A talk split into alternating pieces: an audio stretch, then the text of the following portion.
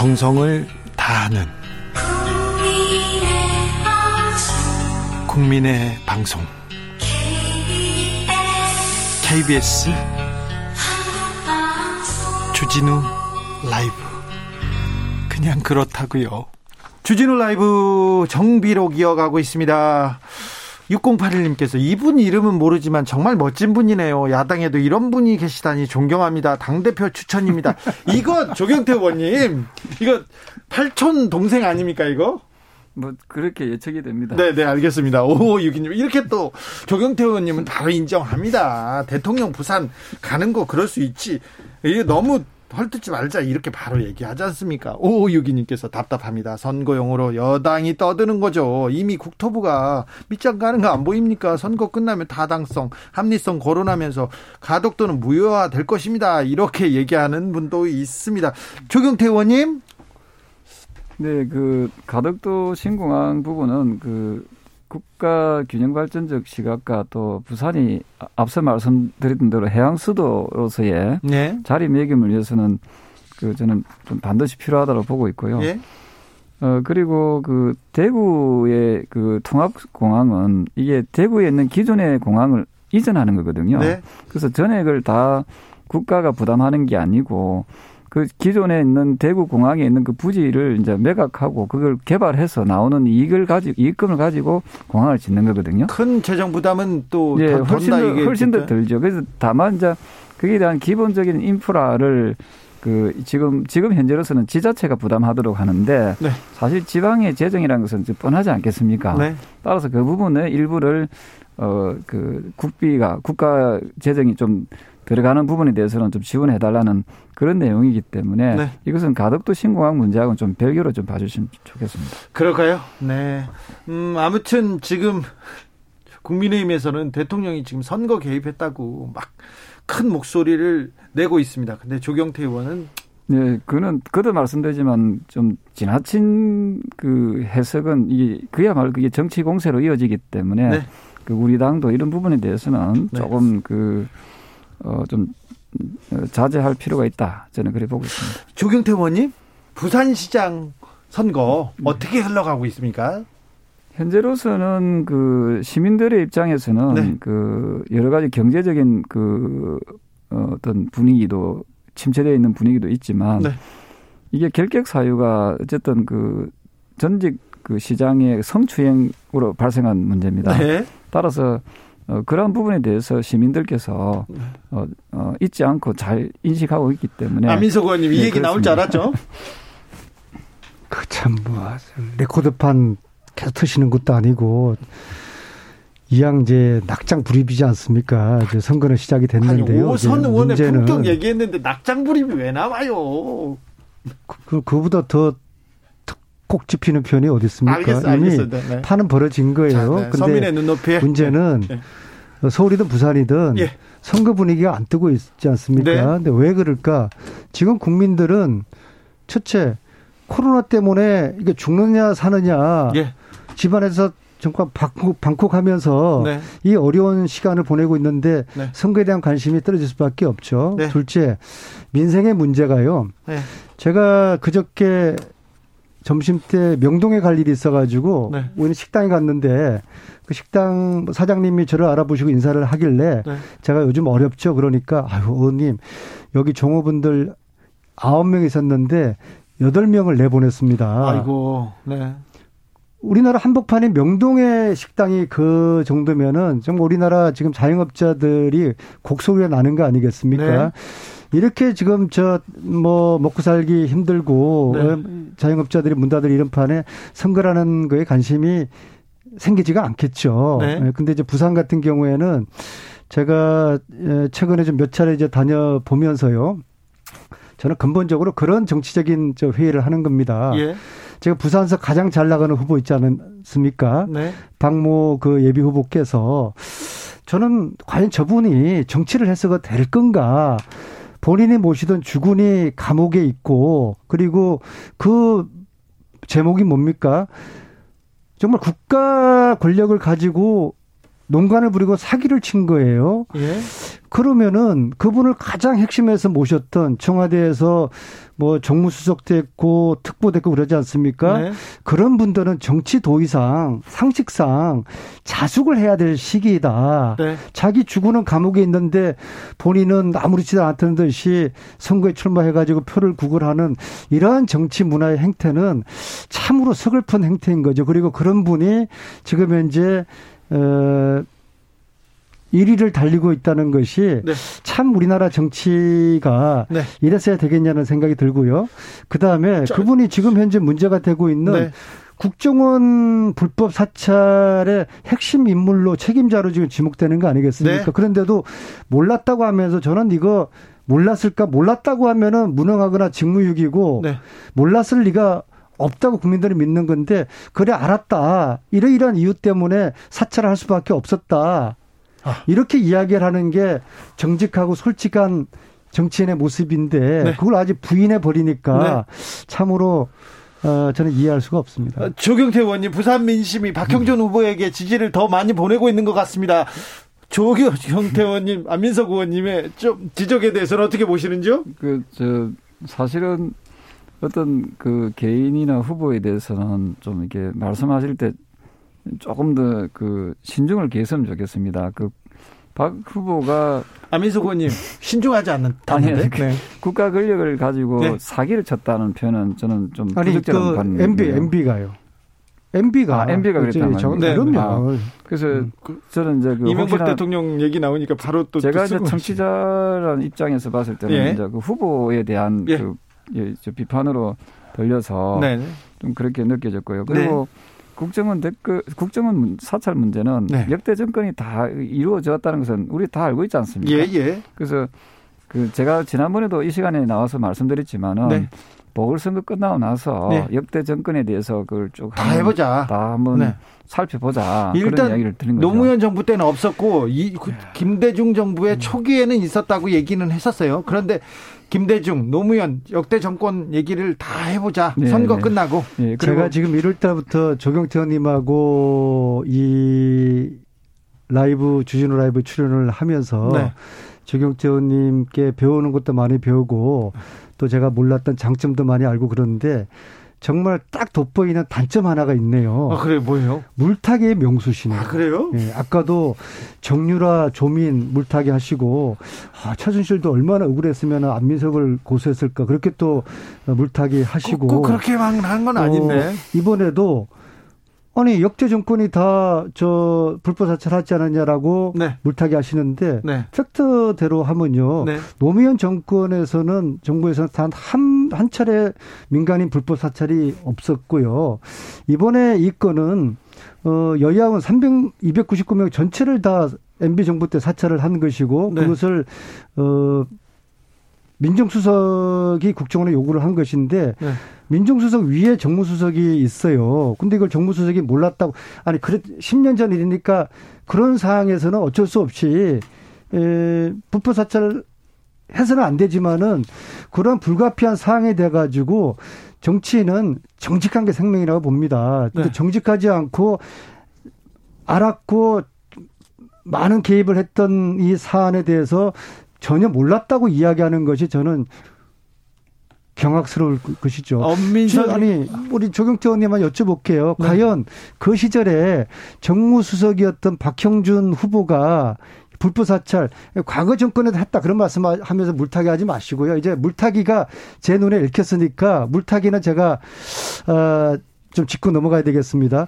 박형준 정무수석이 MB 시절에 이 불법이란 표현도 안, 안 하겠습니다. 국회의원 299명 사찰한 거를 과연 몰랐겠습니까? 그래서 저는 그 부분에 대해서는 그 일단 선거가 지금 치러지고 있는 상황이지 않습니까? 네. 우리는 좀 선거는 좀 페어플레이 정신에 입각해서 하고 예. 일단 문제 제기를 하셨으니까 네.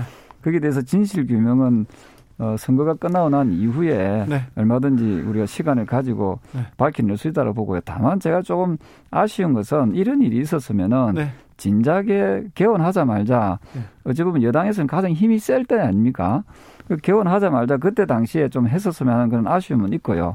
그래서 선거를 이제 이제 곧 목전에 둔 상태에서 어떤 각종 의혹을 제기하는 것은 이게 이제 국민들이 보기에도 조금 이거는 좀 지나치지 않겠나라는 생각을 하고 있습니다. 다만 어 지금은 앞서 우리 안민석 의원께서 말씀 주시다시피 국민들이 먹고 사는 문제에 대해서 특히 이 코로나와 관련된 정말 그 우울, 우울감을 떨쳐버릴 수가 없거든요. 네. 그 이런 문제에 대해서 우리가 좀더 어, 지혜를 모아서 어떻게 하면은 좀 더 많은 어, 국민들에게 희망을 좀 줄 수 있을지에 대해서 네. 그리고 정부는 국가 그 재난 지원금만 그냥 현금으로 그 이게 주다시피 하지 마시고 하지 말고 이래서 여러 가지 세제 세제 공제라든지 또그 긴급 그 은행 대출이라든지 이건 다양한 방식에 의해서 국민들이 그 먹고 사는 문제가 조금씩 네. 해소될 수 있도록 이런 문제를 우리가 여야가 좀 힘을 모았으면 좋겠습니다. 중소상공인들 어려우니까 좀 대출을 유예하거나 이자를 좀 깎아주자 이런 네. 민생 문제에 집중하자는 거에서 저도 동의를 하고요. 네. 아까 제가 말씀드렸듯이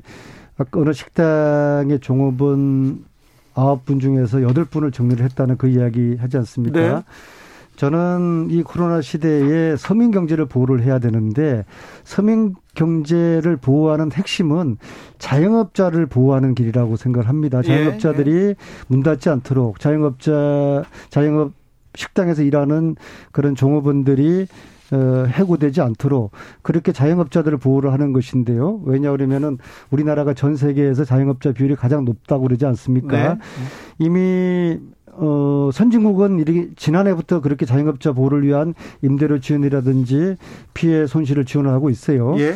어, 저희 국회 초선 의원 중에서 민병덕 의원이 있어요. 예. 이분이 자영업 손실 어, 보상 법을 발의를 하고서 네. 지금 일주일에 한 번씩 토론회를 하고 있어요. 예. 지난주에 토론회에서 저도 참가를 했는데 지난주에는 미국에서 자영업을 하고 있는 교포 한 분의 어, 사례를 발표를 했어요. 네. 이미 지난해부터 어, 자영업자들을 위한 지원을 하고 있었는데 이게 미국의 사례뿐만 아니라 민병대 의원이 내일은 일본의 사례를 또 가지고 토론을 해요. 네. 다음 주에는 유럽의 사례를 가지고 토론을 하는데 지금 현재 파악한 거로는 저, 어, 대부분의 대부분의 선진 국가라고 하는 우리도 이제 OECD 국가고 우리가 이미 어 세계에서 3050 그 국가의 반열에 일곱 번째로 좀 들어가 있어요. 네. 3만 물 이상 5천만 어, 명 이상 인구가 되는 3050 반열에 일곱 번째로 들어가 있는 나라에서 우리가 선진국가에 하고 있는 걸 우리가 못할 게 뭐가 있어요.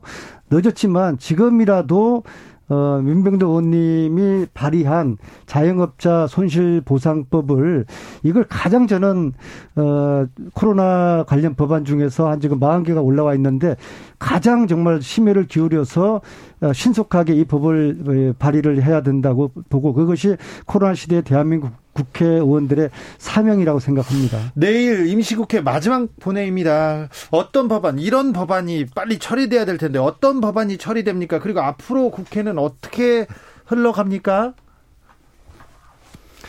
내일 그 지금 쟁점이 되고 있는 저 의료법 개정안이라는 네. 거 있지 않습니까? 예. 이게 복잡한 게 아니더라고요. 좀 살펴보니까는요. 네. 에, 비도덕적인 중대 범죄, 뭐 살인이라든지 네. 폭행이라든지 강간이라든지 성폭행 중대범죄입니다. 성폭행을 이룬 네. 저지른 의사들에 대해서 영구의도 아니고 네. 일시적으로 면회 자, 면허 자격을 박탈하자는 거예요. 네. 이 법은 두 가지 그런 저 원칙을 담고 있다 봅니다. 첫째는 우리 사회가 특권 없는 사회가 돼야 되는 것이죠. 네. 어느 집단이든 뭐 국회의원이건 변호사건 전문직이라고 그래서 특권을 가지면 안 되는 것이죠. 예. 두 번째는 모든 전문직이라 그래가지고 동일하게 기준을 적용할 수가 없지만은 네. 특정 어, 전문 집단 의료인들이라 그래가지고 낮은 수준의 기준을 적용하는 것은 이건 특권이 되는 것이죠. 그렇죠. 그래서 의료법은 개정돼야 되죠, 조경태 의원님? 네, 저는 그 지금 안민석 의원께서 말씀하신 그 형평의 원칙에 대해서는 좀 원칙적으로 저도 틀린 말이 아니다 네. 하고 생각합니다. 다만 지금 다만 나왔습니다. 그 이 코로나와 지금 사투를 벌이고 있는 그 의료진 아닙니까? 네. 이 지금 그 이 코로나와 지금 이 한 사람이라도 코로나로부터 한 사람이라도 더, 더 생명을 구하기 위해서 네. 사투를 벌이고 있는 이 의료진 네. 의사 예, 그 의료진들의 전문가들에게 또 이 저이 고마움을 표, 표현을 못할 망정 네. 이 면허증을 박탈시키겠다고까지 하니까 상당히 지금 그, 그 의료 쪽 단체에서는 총파업 카드까지 이렇게 네. 이 꺼내 들은 그런 상황이거든요. 코로나로 엄중한데 왜 하필 지금 그 그렇습니다. 그래서 지금, 저, 저, 지금 그리고 또 예. 하나가 그 일본이 지금 백신의 그 지금 을 가지고 왔지만 이게 제대로 지금 작동이 안 되고 있습니다. 일본은 그렇답니다. 왜 그런가 하면은 그이 이 막상 이게 백신이 이 도착했어도 이게 어떤 방식으로 어떤 그 형태로 이걸 백신을 그 이게 국민들께 그 나올 건가에 대해서 예방 예방 주사를 놓을 건가에 대해서는 이게 아무, 경험이 없는 거거든요. 네. 그래서 저는 지금은 그 의료진들이 그 일단 그 코로나와 이에 대해서 종식될 때까지 네. 그잘 싸울 수 있도록 저는 이게 그 환경을 조성시키고 나서 그 이후에 그 전문가 간다면 아까 말씀 우리 저 안민석 의원께서도 좋은 이야기 하셨는데 그 여러 가지 지원에 대해서 우리가 저 너무 이 갑작스럽게 법을 개정하거나 이렇게 하지 말고 네. 좀그 의료진들하고 좀 더 심도 있는 토론을 토론을 통해서 공청회를 통해서 이걸 점차적으로 그 의견을 좁혀 나가면 좋겠다 이런 생각이 왜 하필 있어요. 지금이냐 민석 이번에 의료법 개정안은 네. 현장에서 묵묵히 헌신하는 의사들의 명예를 지켜주는 법이라고 생각하고요. 제가 볼 때는 의사들은 두 가지 부류가 있는 것 같아요. 첫째는 이 아주 그 순수한 그 의사들 어, 현장에서 코로나 시다, 시대에 묵묵히 헌신하고 네, 또각 전문 분야에서 열심히 일하는 의사들이 있고요. 네. 또 다른 부류는 정치적 편향의 의사가 있어요. 지금 현재 의협 지도부가 그렇다고 봅니다.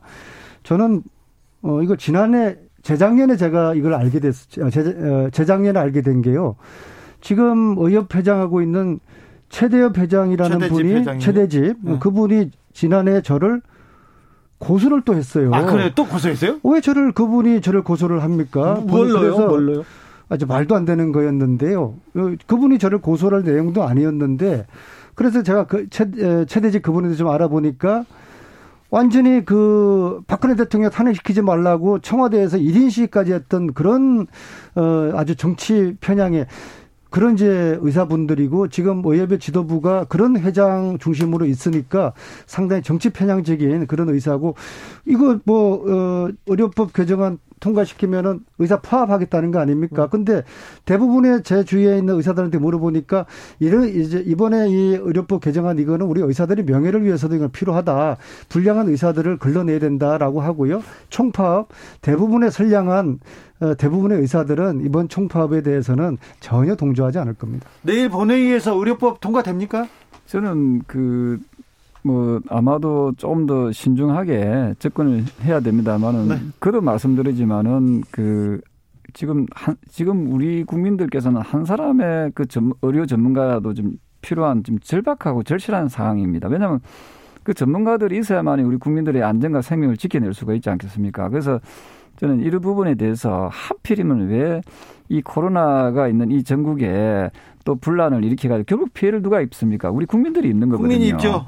그래서 뭐 반쯤 파업, 부분 파업이 되든 전체적인 파업이 되든 어쨌든 그 국민들이 피해를 입기 때문에 이런 부분에 대해서는 여당에서 무조건 그 어, 밀어붙이기 식의 어떤 그런 방식보다는 이 지금 그 의료 업계, 의료 전문가들하고 좀 더 충분한 논의를 거친 다음에 이런 부분이 그, 그 법이 발의가 돼도 저는 늦지 않다 이렇게 보고 있습니다. 근데 지금 국회에서 지금 통과하고 있는 이 의료법 개정안 이거는 이미 저 여야가 보건복지위에서 충분하게 어, 국민의힘에서도 동의했어요. 검토를 한 사안인데 네. 이것을 정영태 의원님의 이런 어, 저런 말씀하시는 것은 어, 그러면은 어, 이 동의했던 국민의힘 의원들도 다 부정을 하자는 말씀이죠. 자, 여기까지 할게요. 오늘 너무 뜨거웠습니다. 정비록 마무리하겠습니다. 안민석, 조경태 의원님 두 분 감사합니다. 오늘도. 네, 감사합니다. 네, 감사합니다. 교통정보센터 다녀오겠습니다. 임초희 씨. 정치 피로, 사건 사고로 인한 피로, 고달픈 일상에서 오는 피로. 오늘 시사하셨습니까? 경험해 보세요. 들은 날과 안 들은 날의 차이. 여러분의 피로를 날려줄 저녁 한 끼 시사. 추진우 라이브.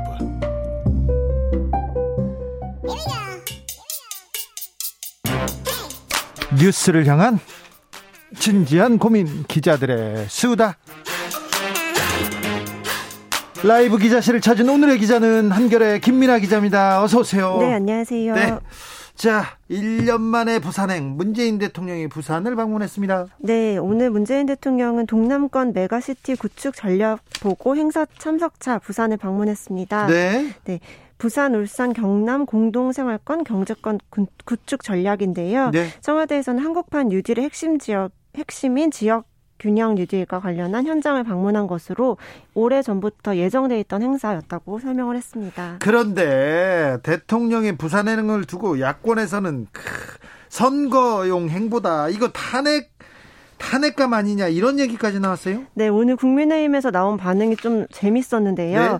먼저 주호영 원내대표는 오늘 오전 당 비상대책위원 회의에서 선거 질서를 훼손하는 대통령의 노골적인 선거 개입은 탄핵 사유에 해당한다. 탄핵 사유다. 네, 거세게 반발을 했습니다. 네. 근데 이제 이보다 먼저 진행됐던 부산 지역 의원들 기자회견이 있었습니다. 예. 여기서는 이제 뭐 변창훈 국토부 장관이 그 가덕도 신공항에 대해서 적극성을 띠지 않고 있다면서 변창흠 장관을 경질해야 된다라고 아, 요구하는 네네. 더 적극적으로 나서라. 네 그런 기자회견을 했고요. 또 예. 부산 진구갑의 오선 의원인 서병수 의원은 오늘 페이스북에 글을 남겨서 예. 뭐 재보궐 선거를 앞두고 문재인 대통령이 부산에 방문해서 가덕도를 간다고 하는 이유가 너무 뻔하다면서도 대통령께 한 말씀 덧붙이면 기왕 선거 운동하러 가셨으면은 가덕도 신공항 건설 계획을 밝혀달라.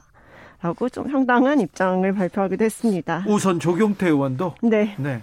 이거는 대통령이 잘하는 거니까 너무 비판하면 안 된다는 취지의 말씀을 지금 주진우 라이브에서 하셨어요. 네, 맞습니다. 네, 그렇습니다. 네. 근데 주호영 원내대표 TK의 반응은 조금 다른 것 같아요. 굉장히 싸늘하고요. 네. 또 방금 전에 법사위에서 가족도 신공 특별법이 통과가 돼서 예. 앞으로 이제 본회의에 올라가게 되는데 당내에서 좀 당의 입장을 정해야 될 텐데 아직 그 당의 일관된 입장이 정리되지는 않은 것 같아요. 없고 일단 김종인 위원장은 해야 된다라는 입장이고 조호영 네. 원내대표 수톱이 입장이 다른 거죠. 수톱이 다르고 또 영남권 다르고 맞습니다. TK는 또 다르고. 네, 또 TK 의원들은 또 나름의 뭐 따, 다른 신공항 특별법까지 내놓은 상태여서 좀 혼란은 계속되고 있는 것 같습니다. 혼란은 계속됩니다. 그리고 네. 만약에 내일 본회의를 통과하더라도 국토부가 네.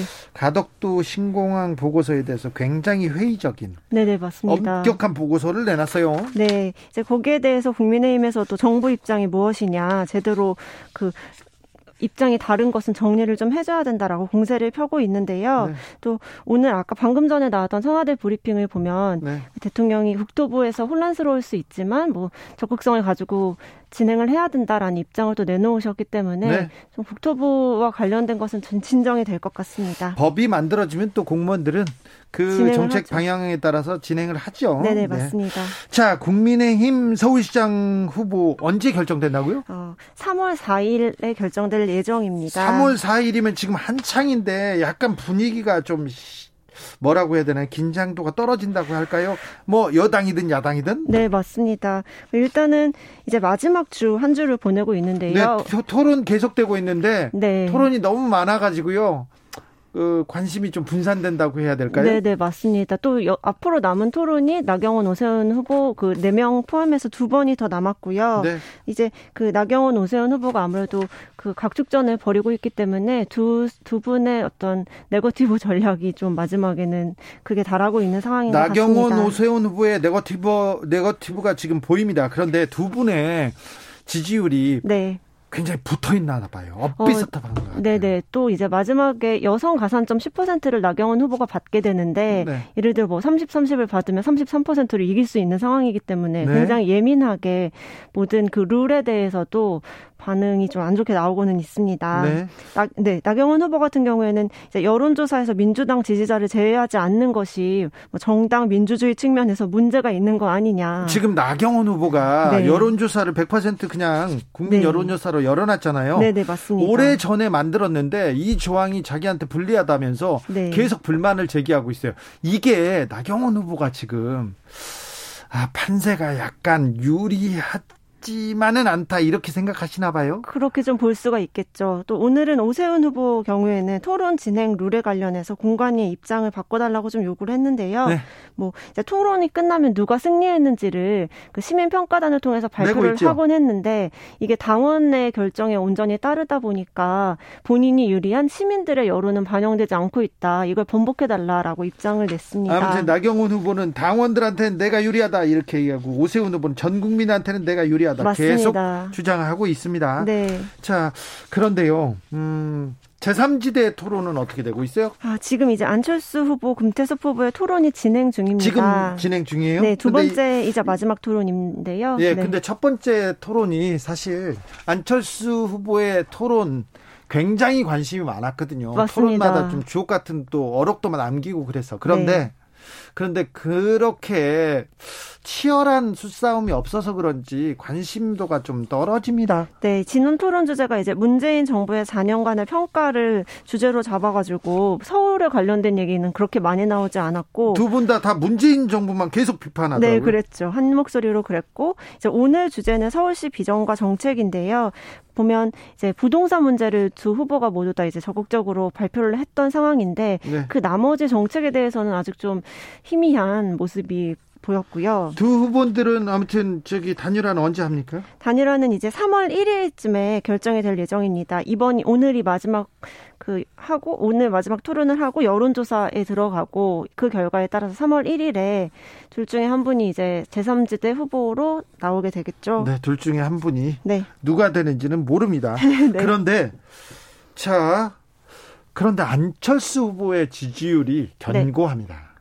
견고합니다. 국민의힘에서 자 나경원, 오세훈 이 토론을 하고 계속해서 레이스가 진행되면 될수록 국민의힘으로 힘이 몰릴 거라고 했는데 네. 나경원 후보, 안철수 후보보다 아니 나경원 후보, 오세훈 후보보다 안철수 후보에 대한 관심도 떨어지지 않고 있어요. 어, 네, 그렇죠. 단일화의 큰 변수가 될 것 같은데요. 네, 그렇다 보니까 이제 국민의힘에서는 당의 힘으로 우리가 좀 더 유리한 고지를 차지할 수 있다고 보고 국민의힘 네. 후보가 누구이냐를 이제 여론조사에다가 넣기를 바라고 안철수 예. 후보 쪽에서는 개인기로 돌파하려는 거죠. 당 이름은 지우고 그 여론조사 경우에 나경원 뭐 안철수, 오세훈 안철수 이런 식으로 물어달라라고 주장을 하는 것으로 전해지고 있습니다. 네.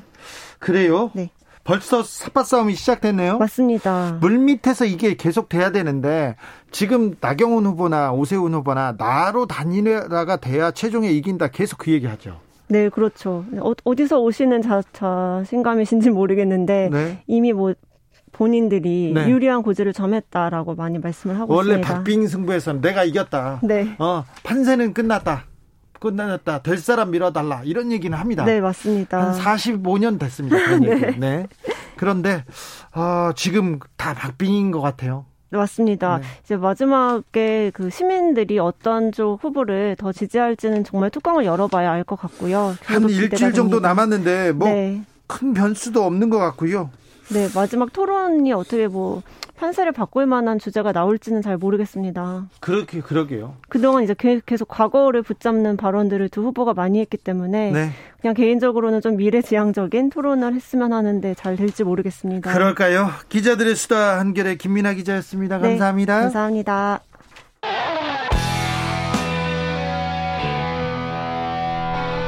스치기만 해도 똑똑해진다.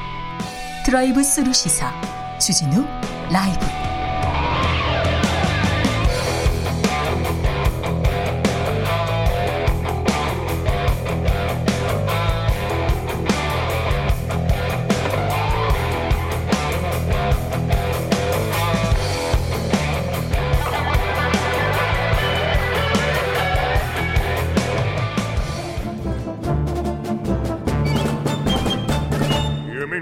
여기도 뉴스 저기도 뉴스. 빡빡한 시사 뉴스 속에서 가슴이 답답할 때네 휴식을 드리는 시간입니다.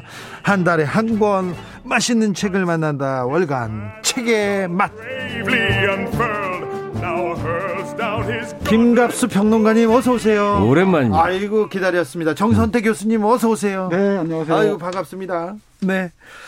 2월이 가고 3월이 옵니다. 지난번에는 저희가 빠친코 이민진 작가의 빠친코 읽었습니다. 저는 선생님들의 추천을 보고 바로 읽었는데요. 아, 잘 읽었습니다. 네. 정말 좋은 작품이죠. 네, 잘 네. 읽었습니다. 아, 제외 동포인데 동포가 이렇게 어? 박경리 선생이나 조정래 선생님이 썼을 법한 그런 줄거리를 계속 이어가는 걸 보고 참 놀라기는 놀라기도 많이 했습니다. 자, 2월은 어떻게 보내셨어요, 두 분 선생님들은? 네, 저는 정말 그 집에서 네. 아무것도 안 하고 영화 보고 책 읽고 맛있는 거 먹고 그래요? 그렇게 지냈습니다. 죄송합니다. 김갑수 선생님이요? 아, 뭐, 전 뭐 특별한 거 없어요. 네. 특별한 거 없으면요? 똑같아요, 맨날? 어, 맨날 똑같이? 정말 정말 똑같아요. 그래요? 네. 알겠어요. 그럼 지나갈게요. 음. 3418님이 아 코너 없어진 줄 알았어요. 얘기하고 1928님 끼악 차기 맛이다. 최애 코너. 정말 기다렸어요. 두 분 반가워 저의 최애 코너이기도 한데 아무튼 책의 책의 이제 지위가 이렇게 된 거죠. 네. 한 달에 한 번으로. 그러게요. 좀 안타깝기도 합니다. 음 다음 주가 3월이고요. 3일절이 다가옵니다. 그래서 오늘은 월간 책의 맛에서 김갑수 평론가의 추천책 호사카 유지 교수의 신친일파 이 책을 골라왔습니다. 선생님 어떤 책입니까?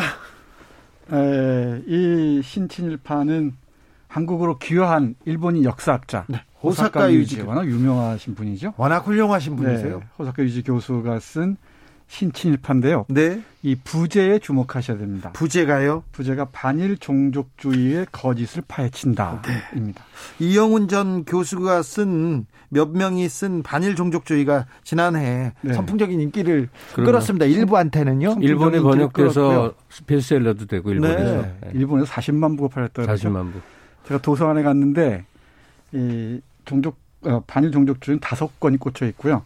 이 신, 신친지판에 두 권이 꽂혀 있습니다. 저는 그렇게 저 극우 세력들이 극우 세력들의 책이 잘 되고 그런 사람들이 돈을 벌고 그렇잖아요. 그러면 또 뒤따라서 그런 진짜 일본 구구도 주장하지 못하는 주장을 한국에서 하고 있지 않습니까? 그 사람들이 떳떳하게 근데 이게 작년 화제인데 뭐 3일절 앞이라서 그러냐 하는데 꼭 그것도 있지만 그 네. 그또 그거 못지않게 그 마크 램지어라는 이제 네. 미국 하버드대 괴상한 교수 있지 않습니까? 네.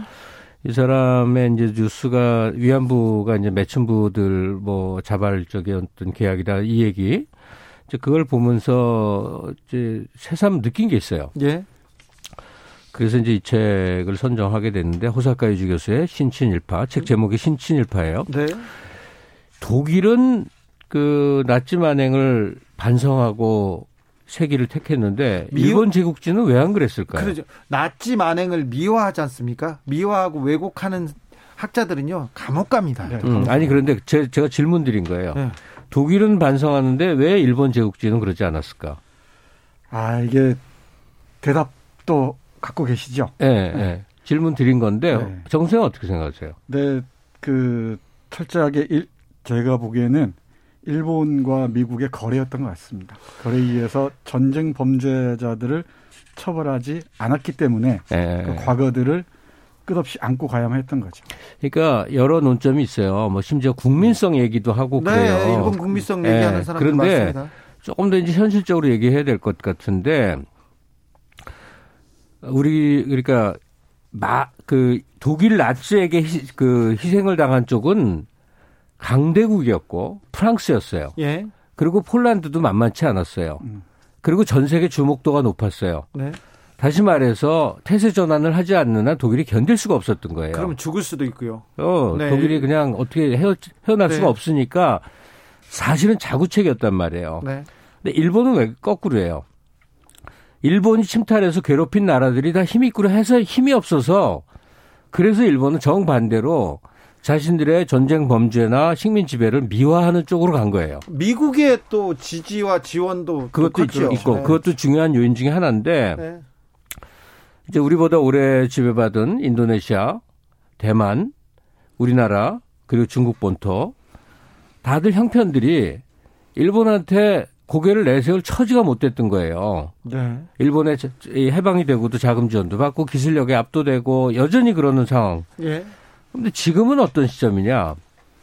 이제 비로소 우리나라가 이제 한마 어 만만치 않은 나라가 처음 돼가고 있는 중인 거예요. 네. 시점이 달라진 거죠. 이제 어, 그들의 침탈, 그 다음에 식민 강점 행위들, 전쟁 범죄들 따질 시점이 이제 온 거란 말이에요.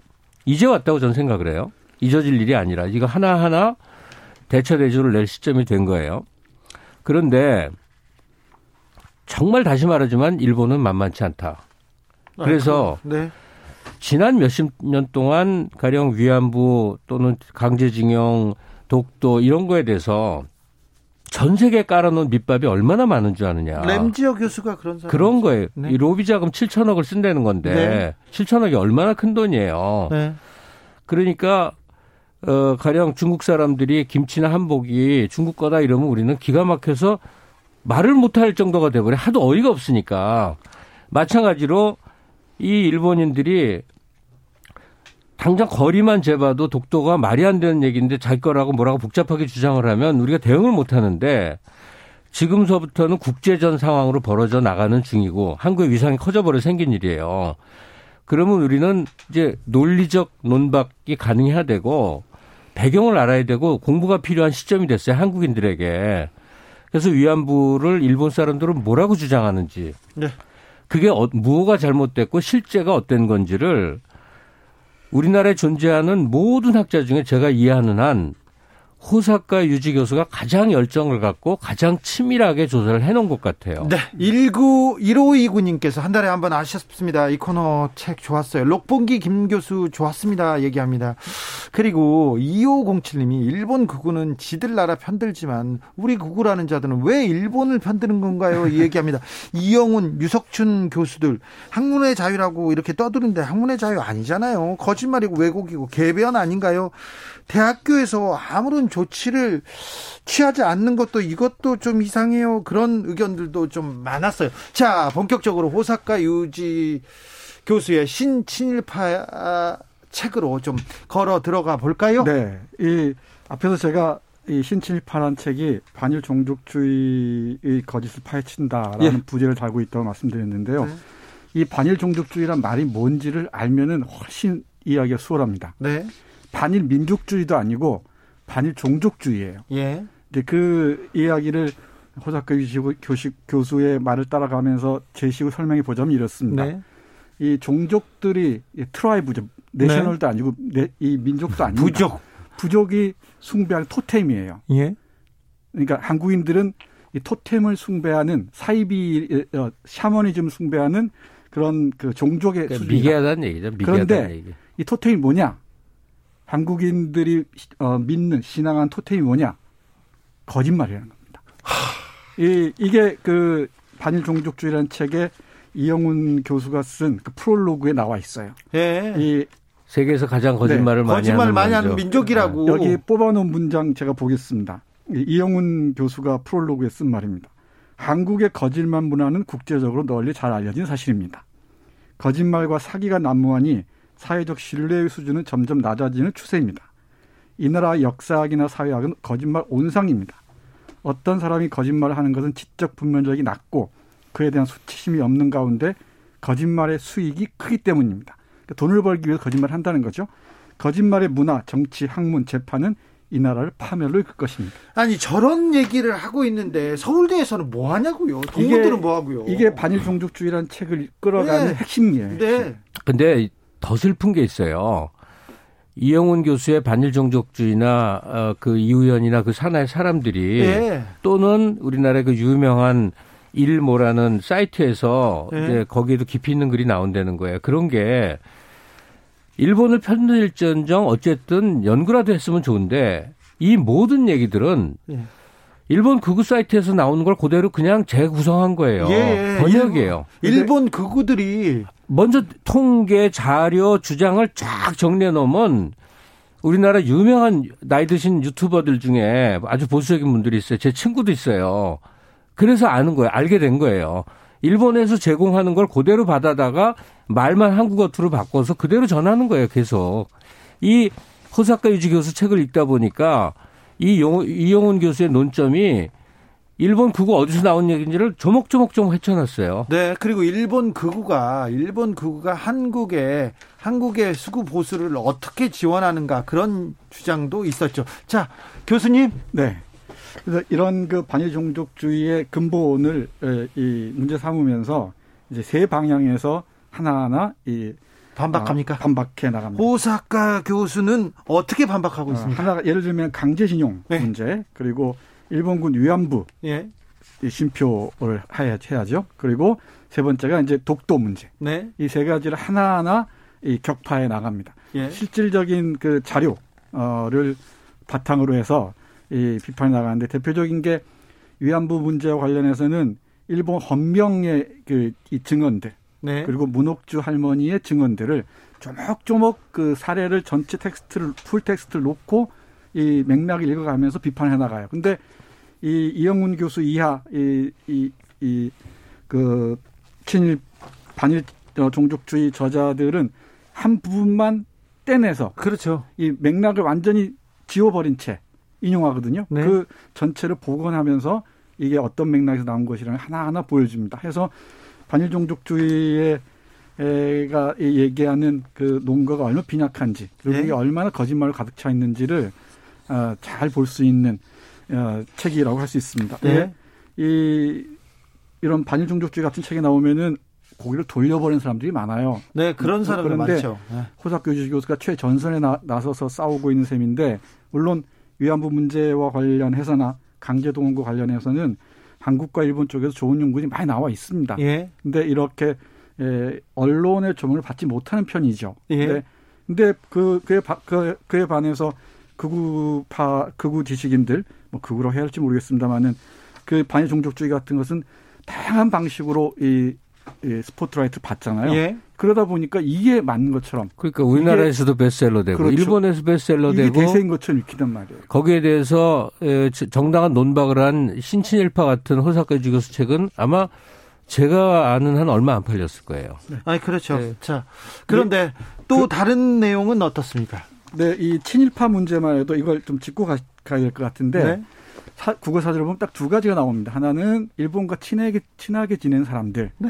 근데 두 번째는 일, 어, 일본 지배하에서 협력 그, 이, 해서 자신들 이 기득권을 뭐 강화한 사람들 이런 식으로 나오는데 이 친일 그때 이 친자가 의미가 달라지죠. 네. 첫 번째 친은 친하다는 뜻인데 네. 뒤에 친은 일본을 어버이로 받드는 그러니까 이- 매국과 숭배죠. 그렇죠. 일본을 어, 우리나라를 매국을 하고 일본을 숭배하는 그 사람들이 이제 한국에도 꽤 많은 숫자가 존재하고 네. 특히 지식인 사회, 제- 경제계 이런 쪽에 존재를 하는데 자, 즉 반일 종족주의가 나왔을 때 네. 우리 역사계, 우리 그 경제계에서 이거 잘못됐다고 많은 학자들이 비판하고 비난하고 논문을 써서 내지 않았어요. 그러니까 안- 지금. 당장 마크 램지어라는 네. 미국 교수가 어, 위안부란 존재한 적이 없고 매춘부들이 돈 벌러 간 거다라고 주장했을 때 네. 우리나라에 숱한 사학과가 존재하지 않습니까? 네. 국사과든지 사학과든지. 네. 왜 여기 교수들은 누구도 공개적으로 자기 이름을 걸고 반대 칼럼이라도 논문은 안 발해 반대 칼럼이라도 쓴 사람이 미, 없죠. 미국에서는 그런 학자들이 나오는데 유럽에서도 나오는데 왜 우리 사학자들은 우리 경제학자들은 왜 그 얘기를 안 합니까? 왜 서울대에서는 서울대나 뭐 연고대 음. 중요한 대학교에서 그 교수들의 친일의 뿌리 이거 깊은지는 알겠어요. 왜 얘기 안 합니까? 그러니까 그 논란에 휘말려봤자 득될 거 없다 이- 이 수준이 아닌 것 같습니다. 왜냐하면 조선사 편수회 때그 어, 이병도 네. 신석훈 이런 분들이 우리나라 사학계에 거두가 되면서 다 네. 그 제자들이니까 네. 역사 논쟁에 어떻게 역사적 학자들이 참여를 하지 않아요. 참여를. 그러니까 어 일본을 뒷받침하는 논거들은 논문으로 나오고 네. 여기는 그거에 대한 반대는 대학생들이거나 반크 같은 네. 그냥 사회운동 하는 애들이 목청을 높이고 이러면 싸움에서 누가 이기냐 하는 거예요. 아니 누가. 지금 반일 종족 쪽에 반대하고 지금 목소리를 높이고 있는 분이 호사카 유지 교수 말고는 안 보입니다. 네, 잘안 보이죠. 네. 역사 쪽에서 그렇습니다. 아마 진흙탕 싸움을 에, 이 피하고 싶은 모양입니다. 득될 게 네, 없다 네. 생각하는 거예요. 그래서 그 친일파 개념을 말씀드렸는데 네. 그게 호사케주 교수는 그게 노예 근성이라는 거예요.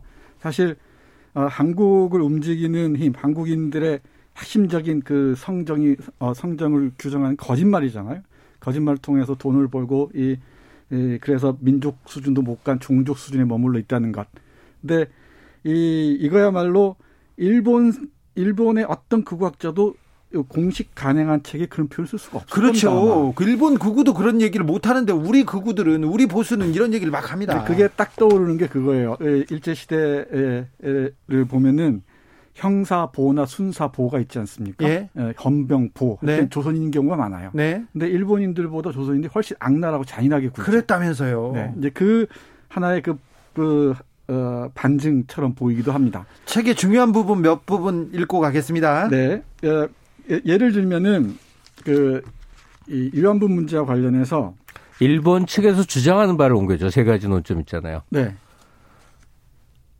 그 일본 측의 주장이 있어요. 예? 위안부가 어, 존재는 했다. 음. 그런데 원래 매춘부들이 있던 거고 위안소를 만든 적이 없고 네. 그냥 그 이 공창이 그대로 위안소로 어, 전환이 된 거고 무엇보다도 이 일에는 군 당국이나 경찰이 관여한 적이 없고 어. 조선인 업자들 주로 민간 업자들이 하는데 아마도 알 수 없는 곳에서 강압적인 행위가 벌어졌나 보다. 근데 일본의 공식적 입장에서는 그건 모르는 거다.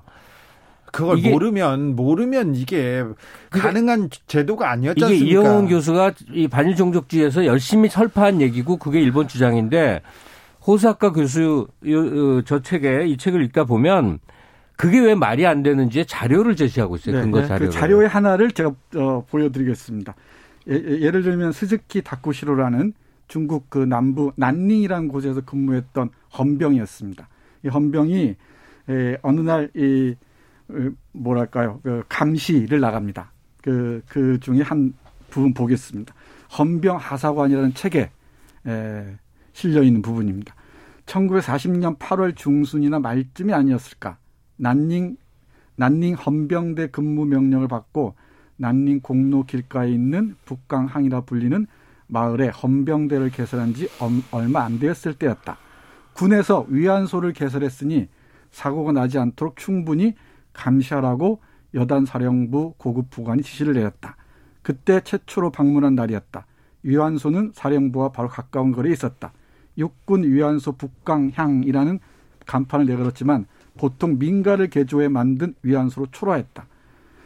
작부 인원은 15명 내지 16명이었는데 15, 6세로부터 20, 22, 23세 정도의 조선인이고 잘 못하는 일본어로 접객하고 있었다. 어떤 사정인지 어떤 처지인지 알 수 없었지만 동서도 서낙도 알지 못하는 소녀들에게 매춘을 시키다니 그 심경을 생각할 때 전장의 치부를 역력히 보는 것 같았다. 이렇게 얘기를 해요. 위안군 헌병이 보고하는 네. 겁니다. 위안부 문제는 역사에서도 이미 판명된 전쟁 범, 죄입니다 네. 인신매매고요. 인권 유린인데 이걸 가지고 한국 사람이 참 유죄 유재이님께서 스포츠 이기려고 하지 말고 일본인보다 좀 책좀 읽자. 책 좀 얘기합니다. 2565님께서 광복 후에 친일파가 반공 세력에 숨어들었듯이 지금은 친일파가 학문의 자율이라는 허울을 숨고 또한 법으로 지적받지 않는 시스템으로 커가고 있습니다. 얘기합니다. 약간 그 제가 내용으로 들어가기에는 너무 이제 여러 가지가 네. 막혀서 그냥 자꾸 반복된 얘기를 드리는데 지금의 한국인은 네. 마치 8, 90년대 일본 젊은이들이 전 세계를 무대로 해갖고 가장 잘 사는 나라를 단기간에 만드는 것과 같은 과정을 지금 한국 사람들이 하고 있어요. 예.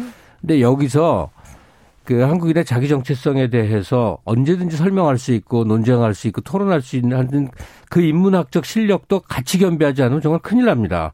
그렇습니다. 그러니까 그 지금 뛰어난 이 한국의 젊은 청년들이 정말 많은데 정말 많아요. 그런데 어, 호사카 유지의 신친일파 같은 것도 읽어둬야 됩니다. 네. 여기는 무대가 이 지금 한일 관계 문제는요. 이제 한국과 일본의 문제가 아니에요. 왜냐 같은 시장을 놓고 우리가 그 하나하나 먹어가는 과정인데 지금은 일본을 사랑하는 다른 나라 사람들 있죠. 유럽인이라든지 남미라든지 이쪽에서 아직 크게 나오질 않는 중입니다. 네. 오히려 한국이 오히려 굉장히 잘하고 있어요. 뭐 한류 같은 거 말할 것도 없잖아요.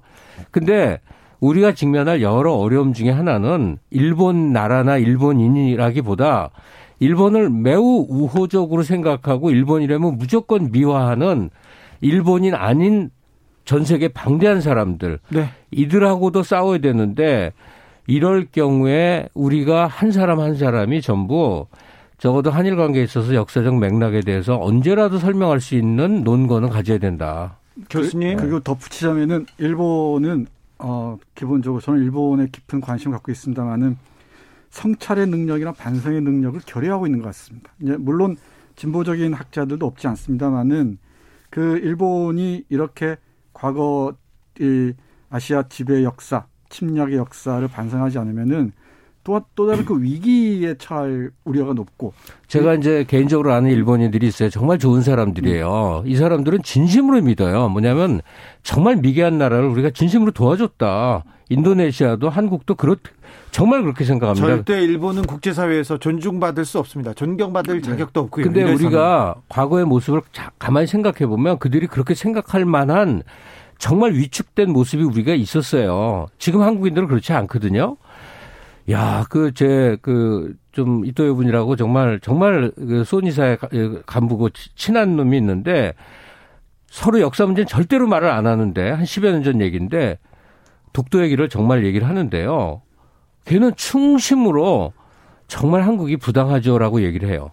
이게 그들대로 논리가 있는 거예요. 그 독도 문제에 대해서도 호사카 유지는 그야말로 일각견을 갖고 계신 분이죠. 그러니까 네. 원래 그쪽. 네. 근데 이렇게 이 자국을 침략한 나라를 옹호해주고 이상한 논리를 그 침략을 감싸는 한국의 이른바 학문의 자유를 빈 학자들.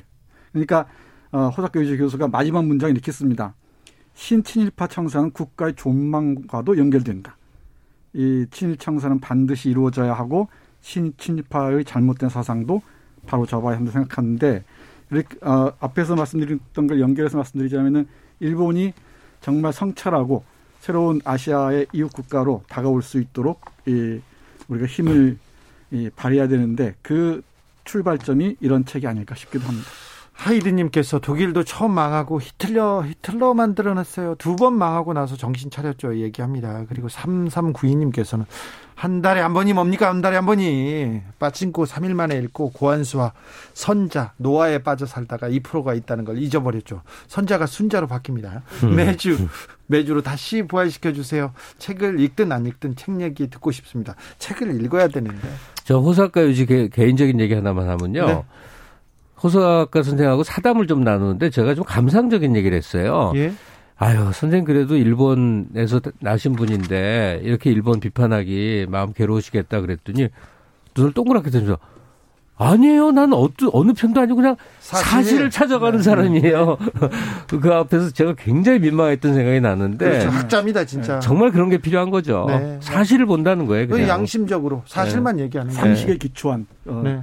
사실 확인 이게 네. 중요하죠. 그 이 거짓이 어떻게 격파되는지를 신친일파라는 책을 통해서 똑똑히 확인했으면 좋겠습니다. 호사카 유지 교수의 신친일파 함께 읽었습니다. 존경과 감사를 전합니다. 호사카 유지 교수한테 오늘 감사했습니다. 네. 네. 네. 네. 너무 오래 만나 오랜만에 만났는데요. 벌써 시간이 다 이렇게 끝났어요.